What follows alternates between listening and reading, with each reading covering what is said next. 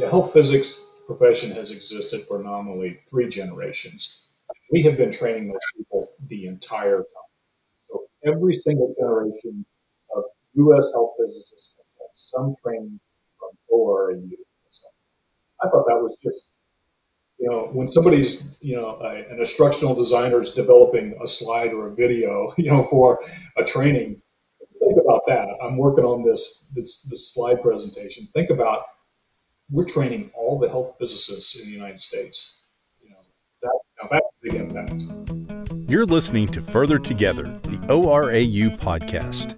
Join Michael Holtz and his guests for conversations about all things ORAU. They'll talk about ORAU's storied history, our impact on an ever changing world, our innovative scientific and technical solutions for our customers, and our commitment to the communities where we do business. Welcome to Further Together, the ORAU podcast.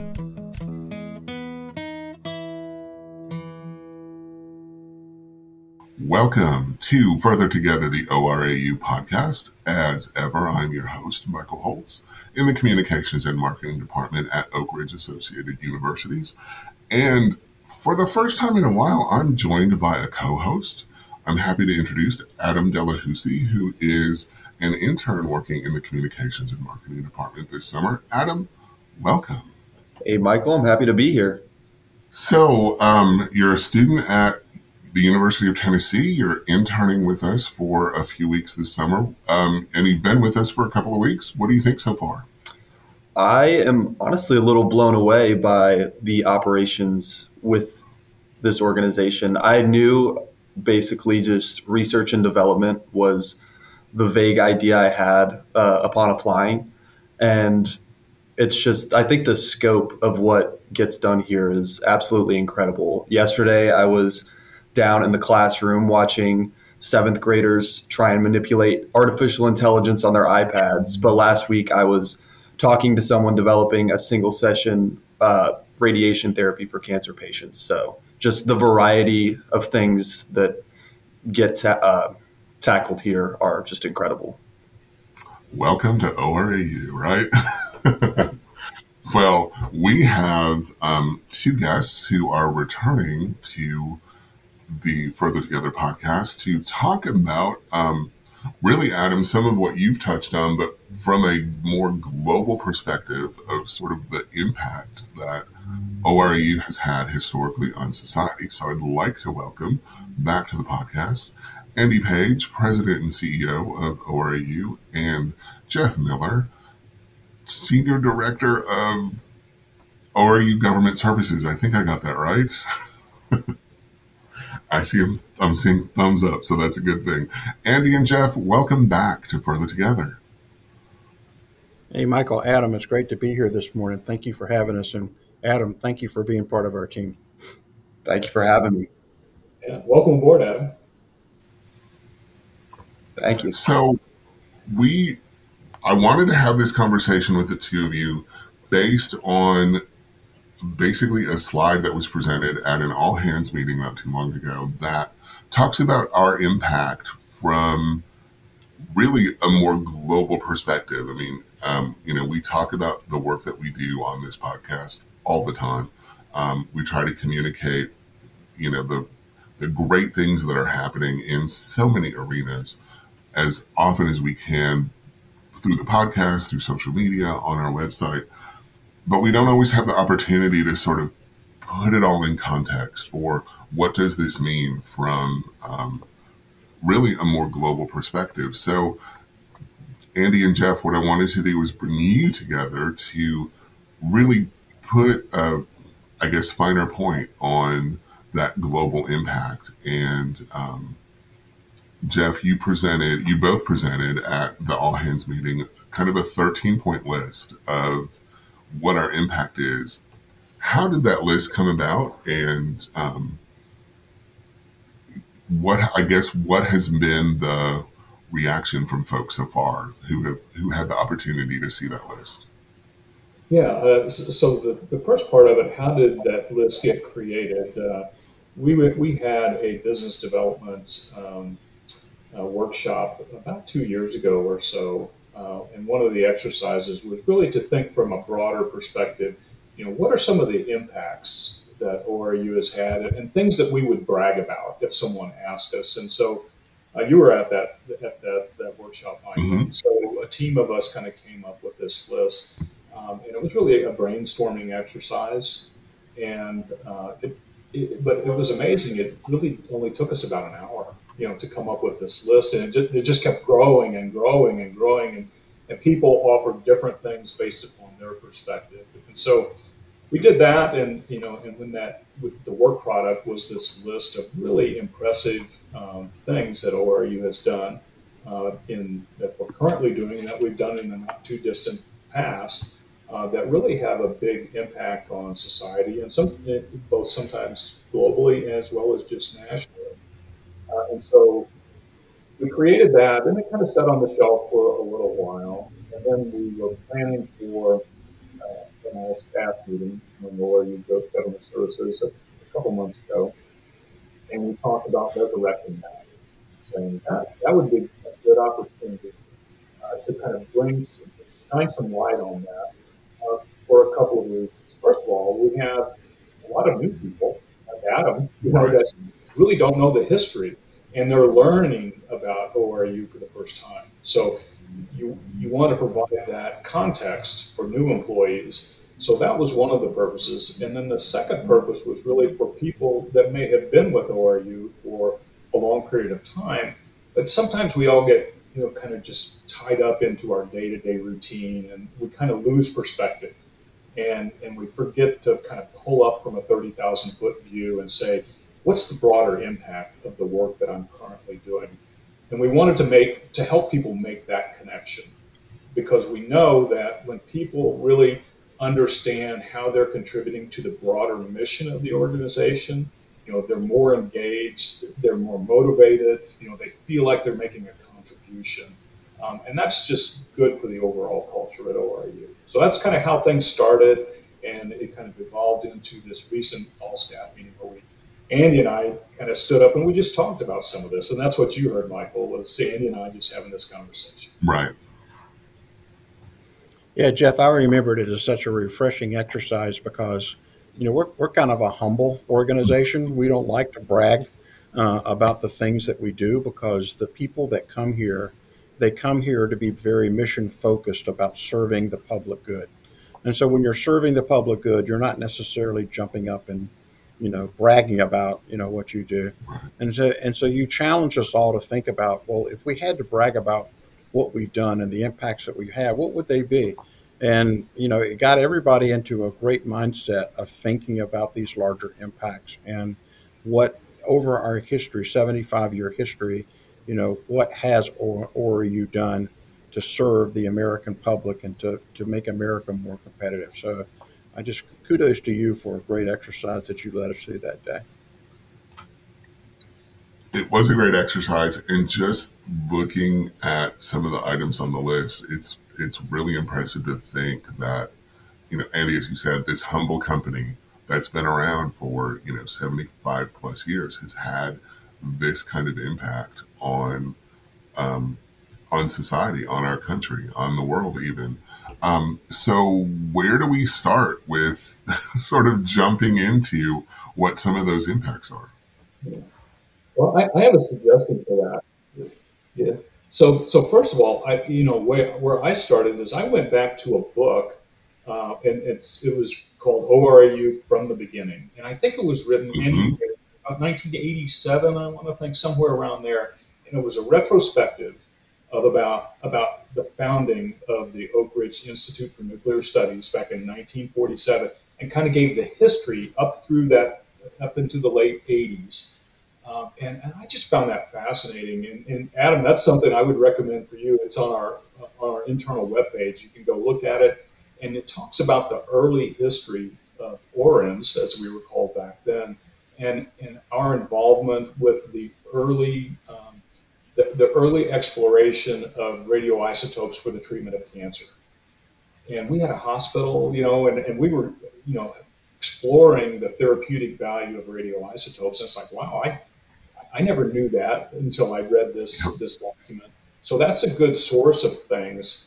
Um, and then, you know, it's it's kind of like it kind of evolved to okay, that's historical, but what are some things that I know that are going on right now, you know, that uh, would be equally impressive. And Andy said it, you know, that we don't typically brag about what we do, but that exercise that we were in that workshop, Michael, you may remember, it was it was called something like, you know, things to brag about or something like. And you know, the business Yeah, development, yeah. they want they want us to brag about some of the technical Right. uh, accomplishments, and so it kind of forced us to do that. So, so, um, so I, I think that you know the, the, the you know getting that context of you know certainly if, if people you know have access to that though, are you from the beginning, that that's very informative. But uh, Yeah, I've, I've actually done a couple of presentations on um, the cancer hospital um, itself recently, the, the ORED's medical division. And people are blown away when, you know, I talk about, you know, this was actually happening right here in Oak Ridge and people had no clue, you know, have, because again, we don't talk about it. It hasn't been around. I mean, the hospital closed in 1974, 1975. So, you know, it hasn't existed, but, you know, we have this um, incredible history of you know, having an impact on nuclear medicine. And as a cancer patient, for me, you know, cancer survivor, for me, it's this full circle moment of coming back to a place where, you know, I was treated with radiation. The roots of what we understand about radiation therapy probably started in the background in the place where I live, and I didn't know about it until I came to work for ORAU. So that's a cool story that I love to tell. Anyway, so um, Well, you know, and that might be a good starting point for us, Michael, is is to talk about, you know, some of the. Uh, there's one specific program that I'm thinking of, and we, we call it professional training programs, and really Yep. it's it's training for uh, radiological health, um, and it's something that we have been doing since like 1947.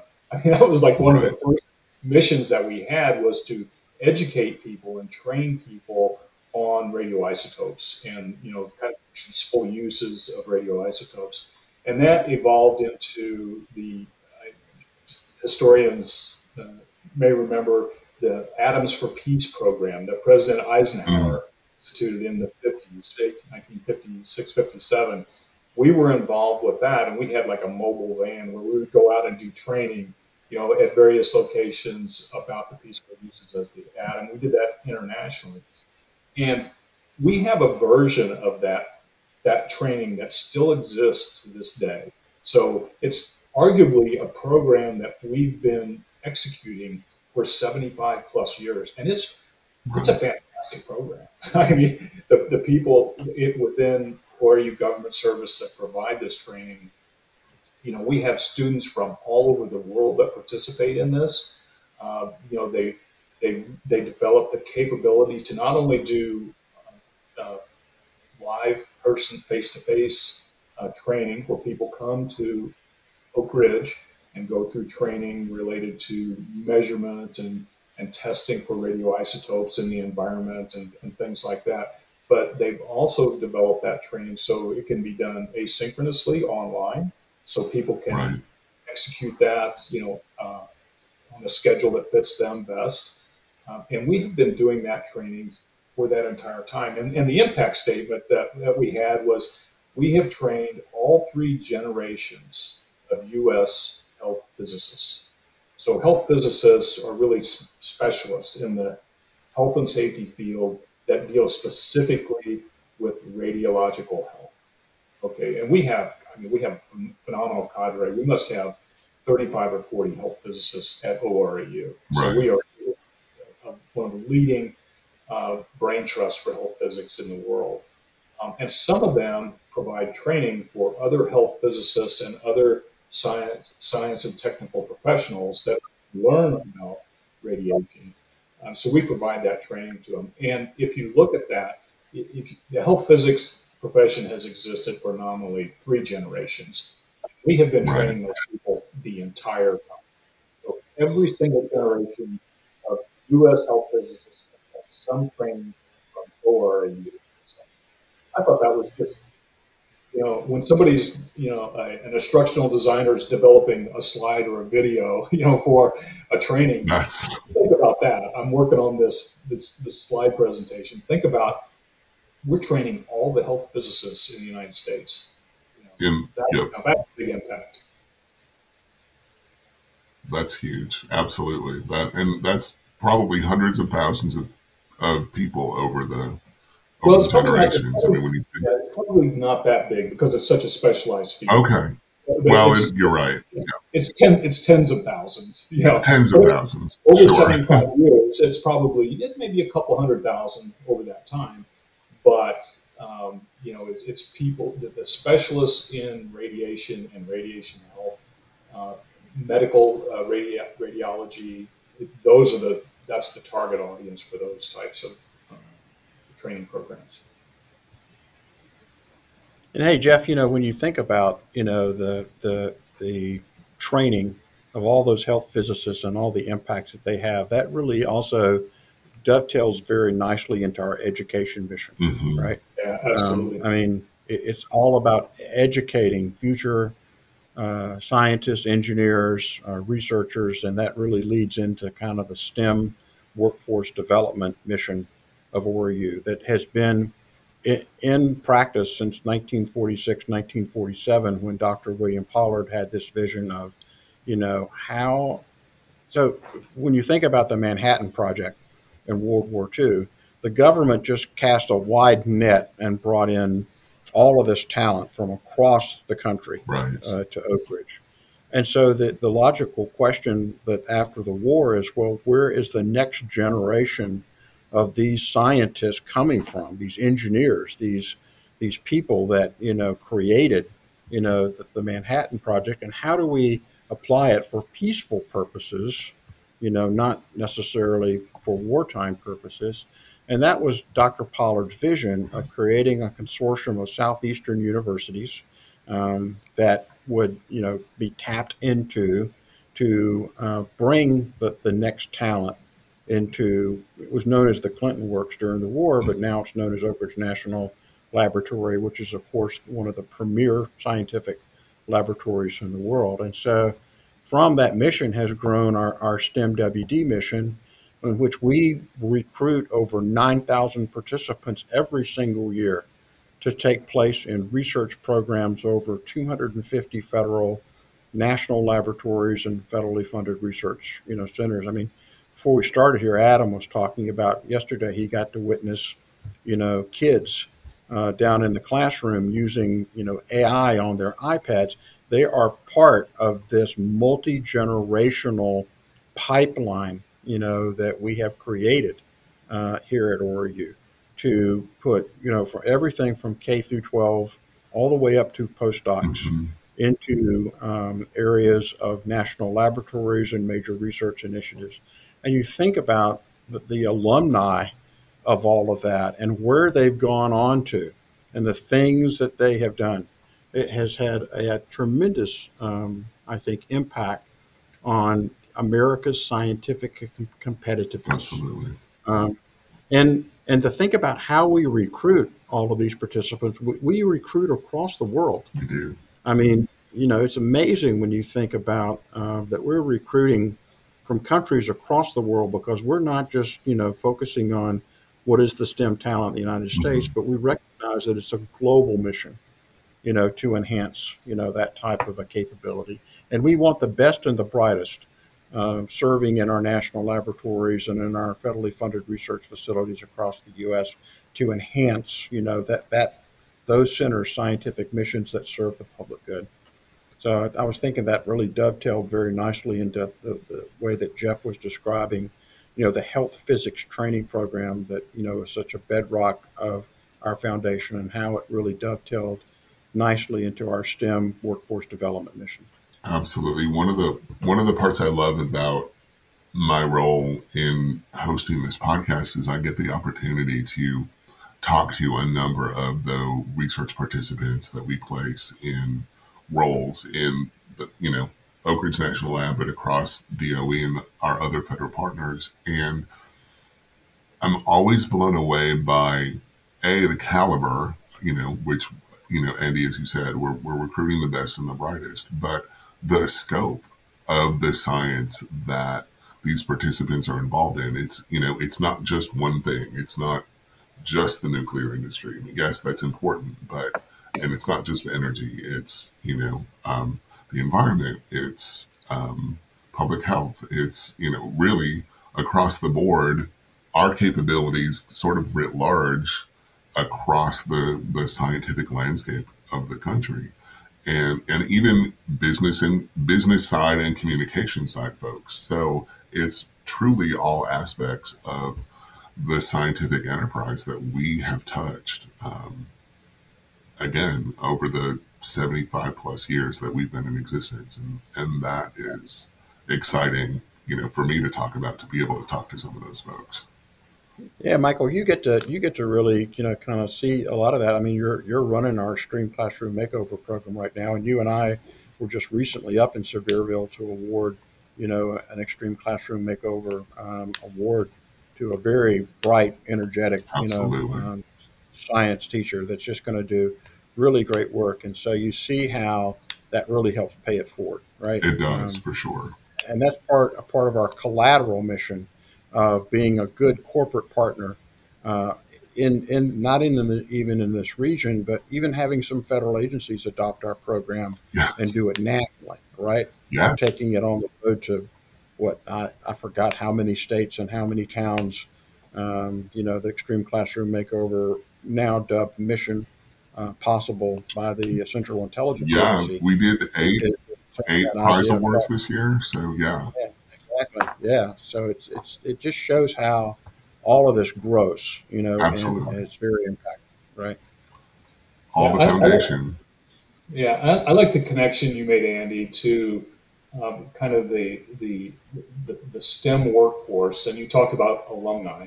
You know, of which I mean, there are hundreds of thousands of alumni that have worked in the Department of Energy, uh, and worked on the scientific missions. And, and, we have another program that, that touches some of those alumni.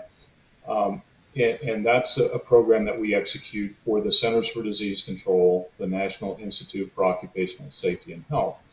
And yes. so there was some legislation back in know, about 2001 or so called the Energy Employees Occupational Illness Compensation Program Act. Uh, and it recognized that there were a number of workers, starting back to the Manhattan Project, that worked for the Department of Energy and the, the predecessor um, that developed occupational disease as a result of their work. Okay, so um, this, this legislation created a program to identify those alumni and to uh, evaluate their health conditions, and if they had developed an occupational disease, provide some compensation for them for, for that disease. And and we have been involved with the execution of that program since 2005, so since the beginning when it first came off the ground. And, and so the, the broader impact is, is that ORAU uh, is helping former energy workers and their families receive compensation for occupational disease. Now, we don't provide the compensation, but we do the science behind the decision right. that the Department of Labor does to determine whether the compensation is warranted. So, um, and, and right now, there's we have over 60,000 people that are alumni, you know, that have, and many of them have gone through training programs at ORAU, and they worked with radiological materials and, and other hazardous materials. Um, and those 60,000 people have developed cancer. So, uh, uh, and various types of cancers. And, and so we do the evaluation to determine was it more likely than not that their exposures at work contributed to that. And then we turn that information over to the National Institute for Occupational Safety and Health, and they, they process that, that scientific data. Um, so so we play a big role in that. And just to clarify for the you know the listeners that these were people that were working with radiological materials decades ago, uh, back when we didn't know as much about the health effects of radiation. We know much more now, and, and things we have much different and much better controls in place today, really starting in about 1990 and into 2000. You know, the people that work with radiological materials now, it's, it's very controlled, and the exposures are, you know, you know, very tiny compared to what they used to be, you know, when we were first Absolutely. learning about radioisotopes. So, so I just want to be, be clear about that. But, you know, we have, you know, retired workers, you know, that, that we're evaluating what was their dose to radiation, you know, and then providing that information. And it's a really, uh, it's a phenomenal program. I mean, the, the, the level of research they go back, sometimes, you know, going back to sites and reading laboratory notebooks about experiments and collecting data, you know, what were the measurements from the uh, dosimeters that measured radiation and, and, compiling all that information and making really complex calculations. Um, but that's having a big impact for those 60,000 former workers and their families to help them get compensation uh, when justified. Yeah, it's one of the most And Jeff, important you know, that- things that we do. Sorry, Andy. Yeah, that, that yeah, that reminds me of um, you know that type of scientific analysis and accountability that's all part of the the uh, dose reconstruction system and the work that we do for NIOSH and the CDC has also led to a tremendous capability for us to develop systems for the federal government that ensure that um, research is unbiased Mm. and accountable, right? Uh, you think about the billions of dollars that the, the federal government, either through the NSF or Department of Energy or you know other federal agencies, is is moving through the kind of the research continuum.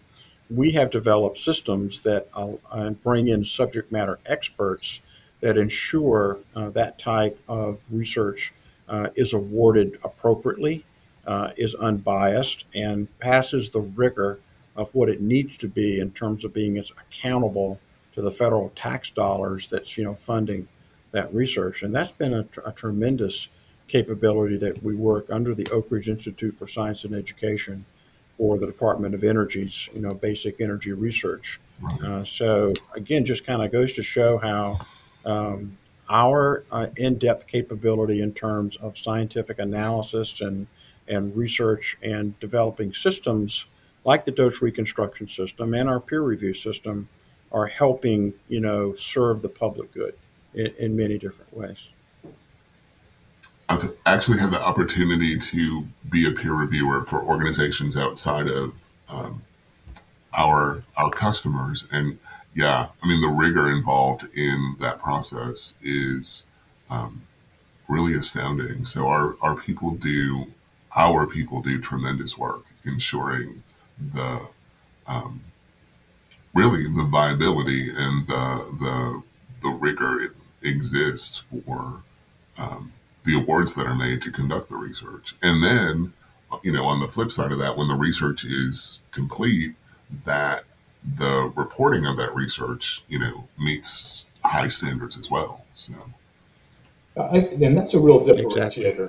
for ORAU. And as you know, I'm a scientist, so I, I appreciate that, that scientific rigor, and we apply that to a number of different programs. I was thinking about another program, Andy, that uh, where we apply that, that equal scientific rigor, and that's the work that we do for the National Oceanic and Atmospheric Administration.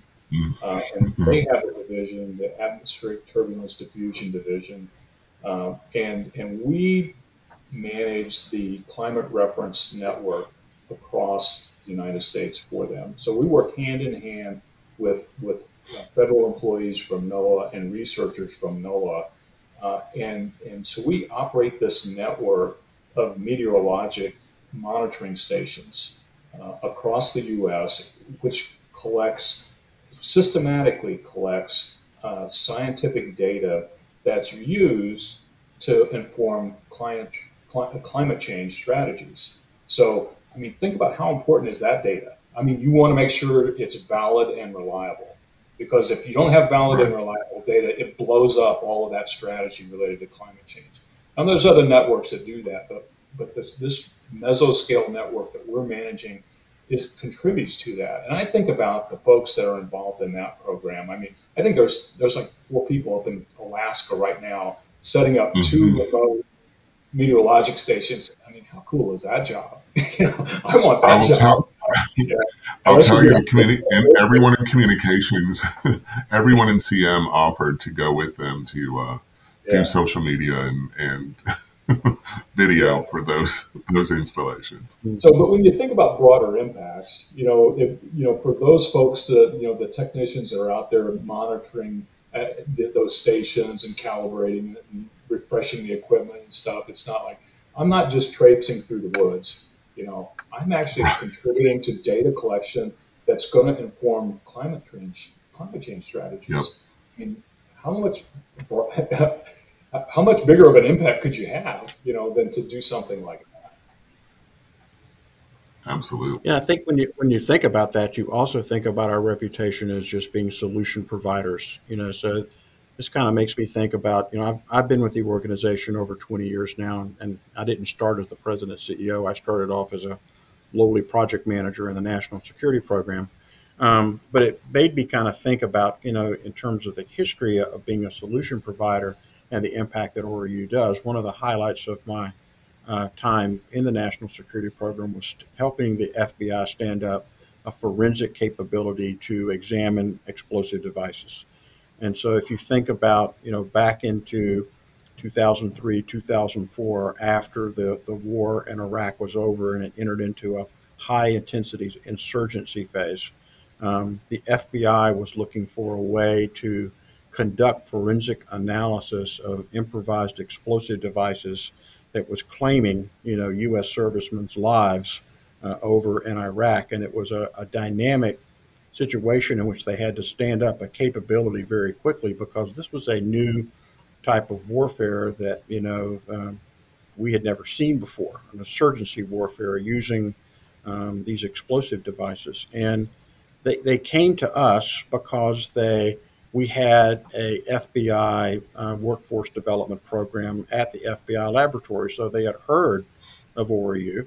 And so they came to us and said, Could you help us put this capability together and recruit forensic experts um, to uh, handle this for us? And we set up a tremendous capability in a very short period of time of, um, you know, biologists and uh, combat photographers and latent fingerprint experts.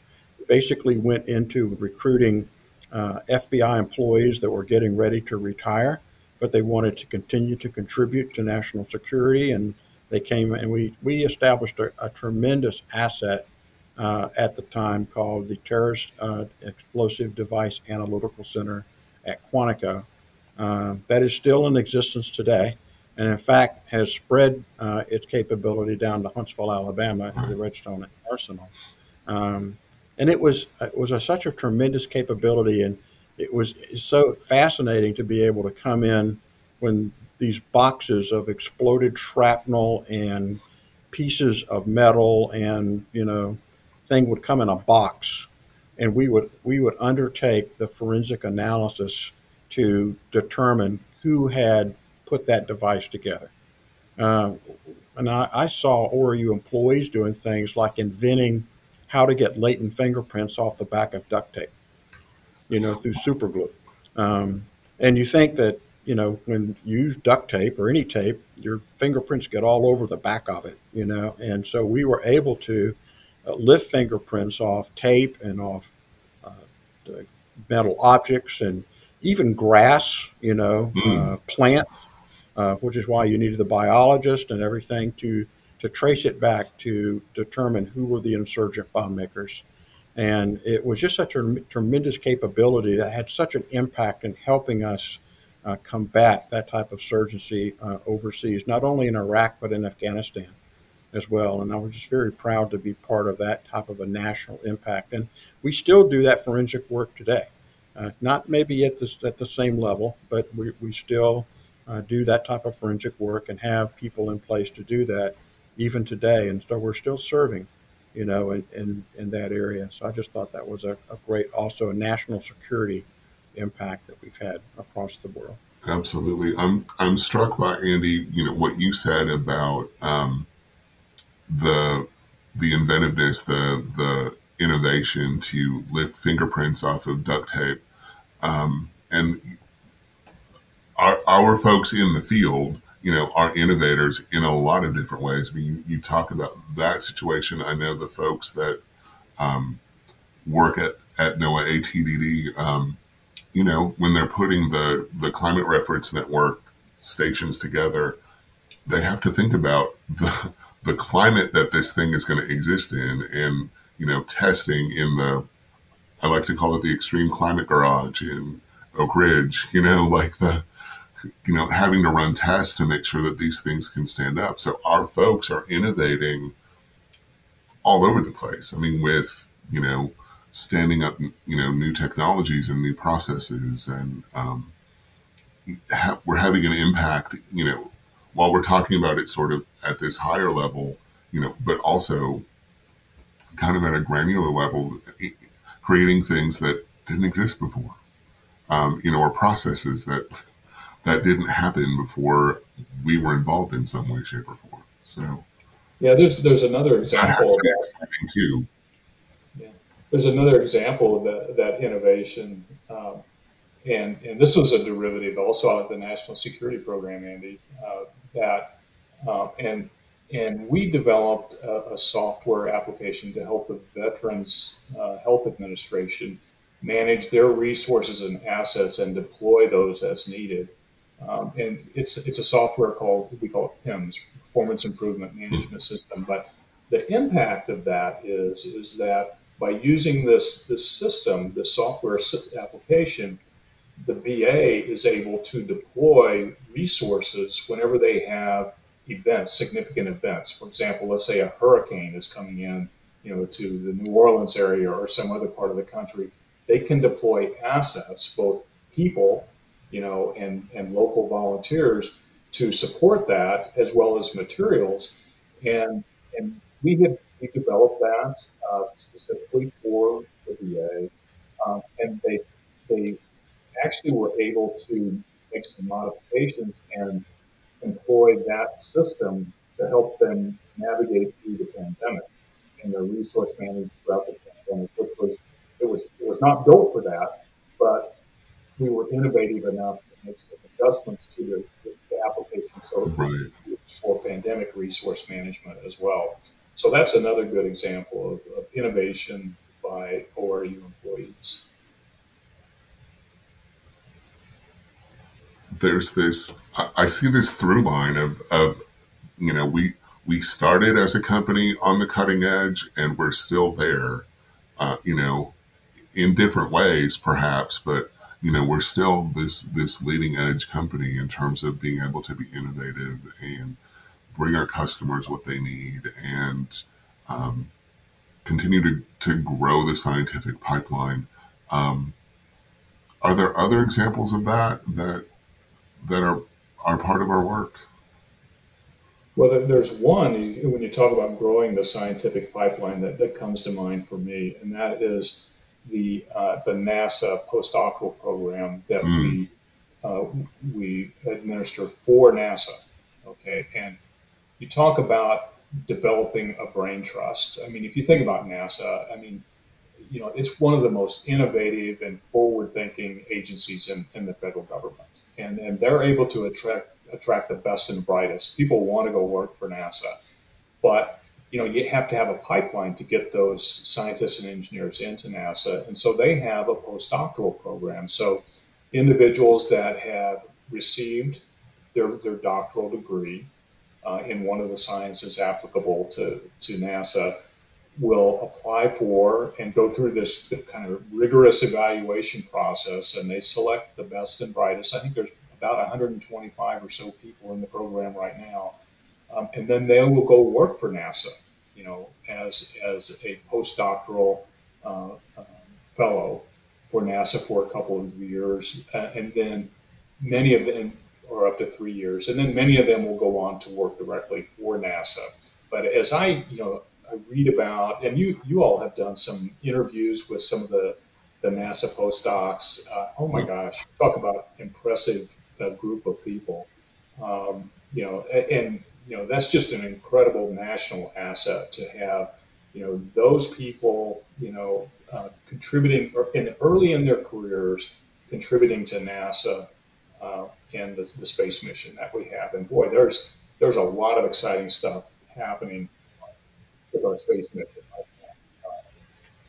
You know, so that's yeah. Again, I've had the opportunity to talk to several of those um, of the postdocs, um, kind of in the current um, group, and yeah, they're doing some really amazing work. And again, you know, Andy mentioned earlier, you know, we're recruiting people from around the world. We're, you know, um, and bringing them here to be part of, of NASA as part of the NPP. So um, it's just continues to be a lot, hey, Michael, one of, a lot of excitement. One of the things you talked about it was kind of a, a throwback for me back to when Jeff started talking about you know the health physics training uh, that's been part of our core capability for decades was the um, the fact that we run the um, Radiation Emergency Assistance Center Training yes. Site, or REACT absolutely, um, as, as part of our national impact too. And and so this is a this is an emergency response asset for the National Nuclear Security Administration uh, that is capable of worldwide deployment for any type of radiation accident or incident or you know terrorist type of you know type of of situation. And this is a really great team of dedicated physicians and nurses and health physicists, you know, that provide this type of capabilities for hospitals and first responders, you know, across the world in terms of dealing with, you know, these type of radiation incidents. But it, they're also not only a response asset, but they're a training center at the same time.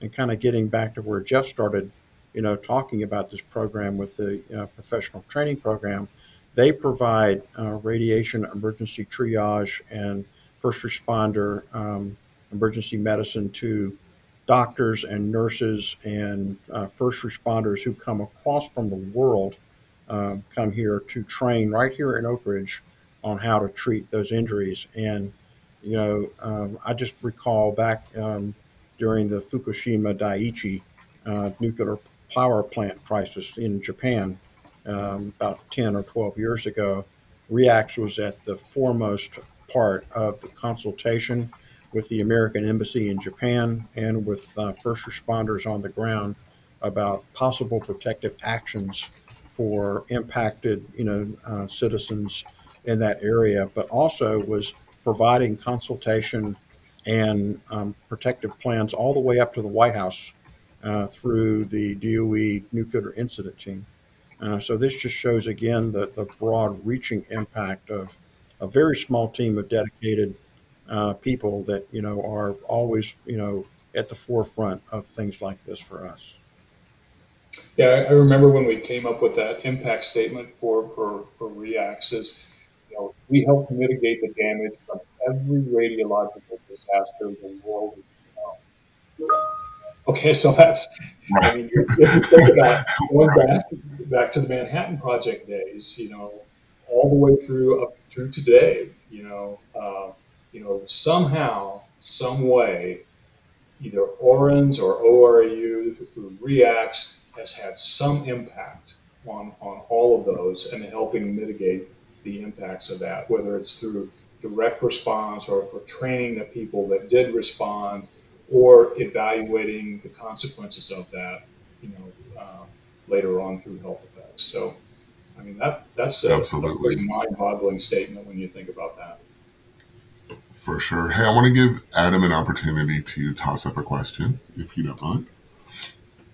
Yeah, so we've talked a little bit about public health, I know, with uh, radiation and things of that nature. But I wanted to kind of hone in on something a little more local to East Tennessee and Appalachia, and that's the opioid crisis. It's something that's become very pertinent, I think, in the last 20, 30 years in this area. But it's also something that ORAU has, again, had a hand in developing ways to improve and seek betterment for people that are affected by it. So I was just wondering if you guys could touch on that.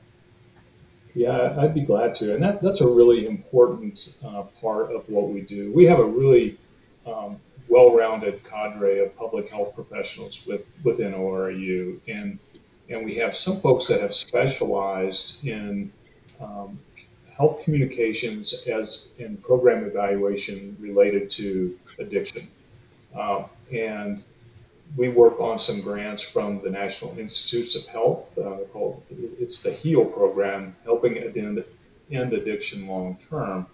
And and one of the things that I was really impressed with regarding that is, I mean, it's, it's taking really a long term solution, you know, looking at a long term solution to the the addiction problem. Sure. And one of the things I remember that that we did is we helped educate the public uh, and the media about how to talk about addiction, opioid addiction, you know. And so it was it was as, and the way we got that information is we did we talked directly to people that had addiction problems and doing focus groups. I mean, think about trying to pull together people with addiction issues into a focus group. That's very difficult because you know they're they're naturally very sensitive about that. They they're, they're hard to get in touch with, but our people were able to do that and have direct communication with them. They took that information and then turned it into a training program for the media and uh, and, and, law enforcement as well as you know uh, governmental agencies and things service like providers that. and yeah. yeah and, and it's it's simple things like uh, I remember the one that struck me as you know people with addiction issues don't talk about being addicted to opioids you know they have they have a pill problem, you know. And so you have use the language that they use. Don't talk about opioids, you know, and use terms that we might just throw around loosely. You know, speak in the same language that the population uses, uh, and that makes it, them more receptive, and, and it also, I think, conveys the message that you understand, you have a better understanding of their world. So, uh, you know, my hat really goes off as a public health professional to our folks that work in, in that area because well, what people don't realize is, yeah, we had this this massive pandemic, but at the same time that pandemic was occurring, the opioid addiction crisis was, it was just skyrocketing. You know, so it got Absolutely. much worse during the pandemic, uh, and so now we, we have to deal with that. You know, so.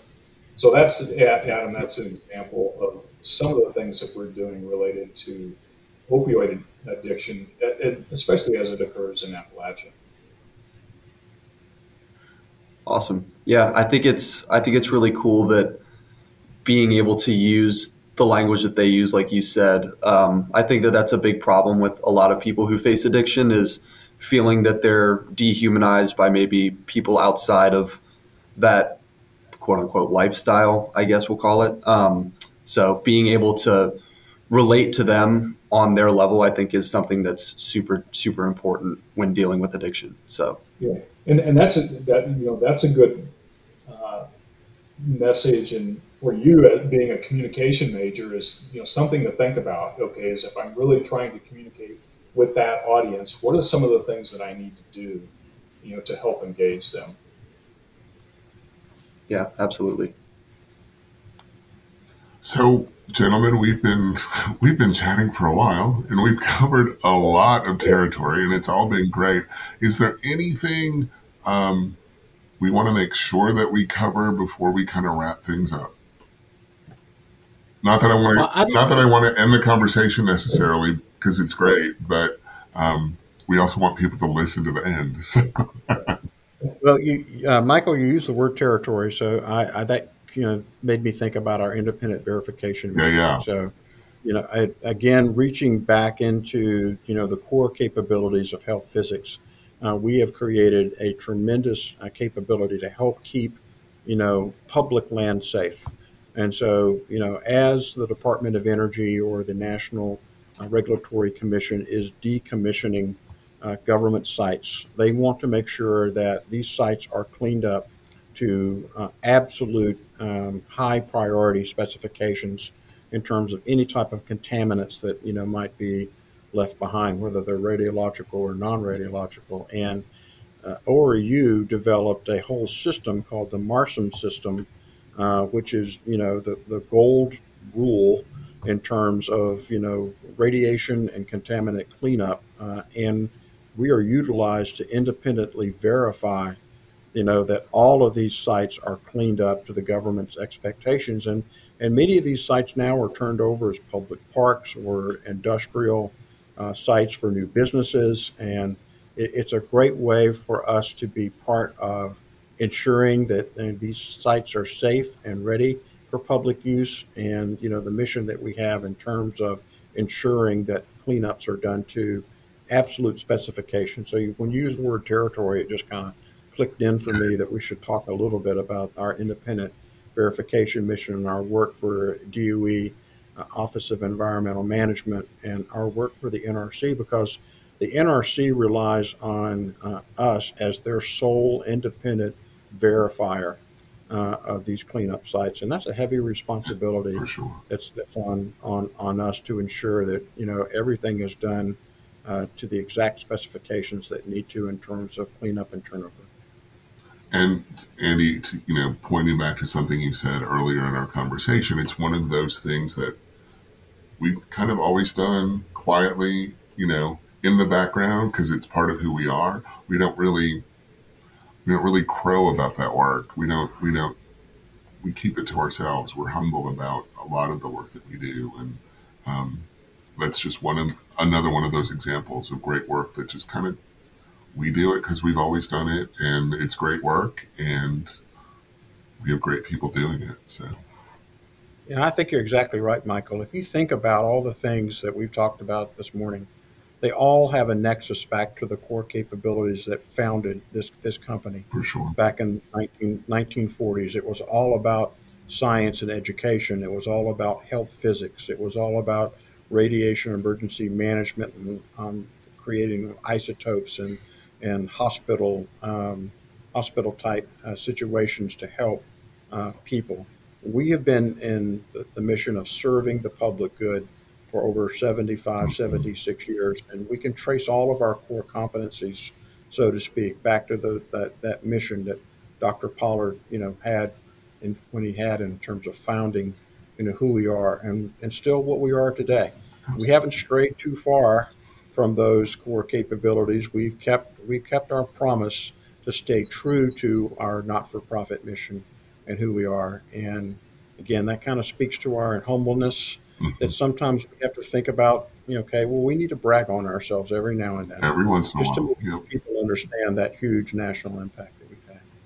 absolutely jeff anything to add Well, I, I would just uh, say that, uh, you know, our, our purpose was to, you know, uh, as Andy and I did this for the all staff, was to educate new members of the ORAU team. So, Adam, I hope as a new member of the ORAU team that this has been educational for you, and I hope the listeners will, have a, a, a greater appreciation for the broad impacts that ORAU uh, has had in the past and continues to have uh, each and every day. Awesome well andy page and jeff miller thank you so much for taking the time to talk about our impact um, on society as a whole and the great things are happening and for a few minutes anyway bragging about the great work that um, all of our people do across the board at ORAU. I really appreciate it. You're welcome. Thank you, Michael. Thank you, Adam. Thank you so much. Have a great day. Thank you for listening to Further Together, the ORAU podcast. To learn more about any of the topics discussed by our experts, visit www.orau.org. You can also find us on Facebook, Twitter, and LinkedIn at ORAU, and on Instagram at ORAU Together. If you like Further Together, the ORAU podcast, we would appreciate you giving us a review on your favorite podcast platform. Your reviews will help more people find the podcast.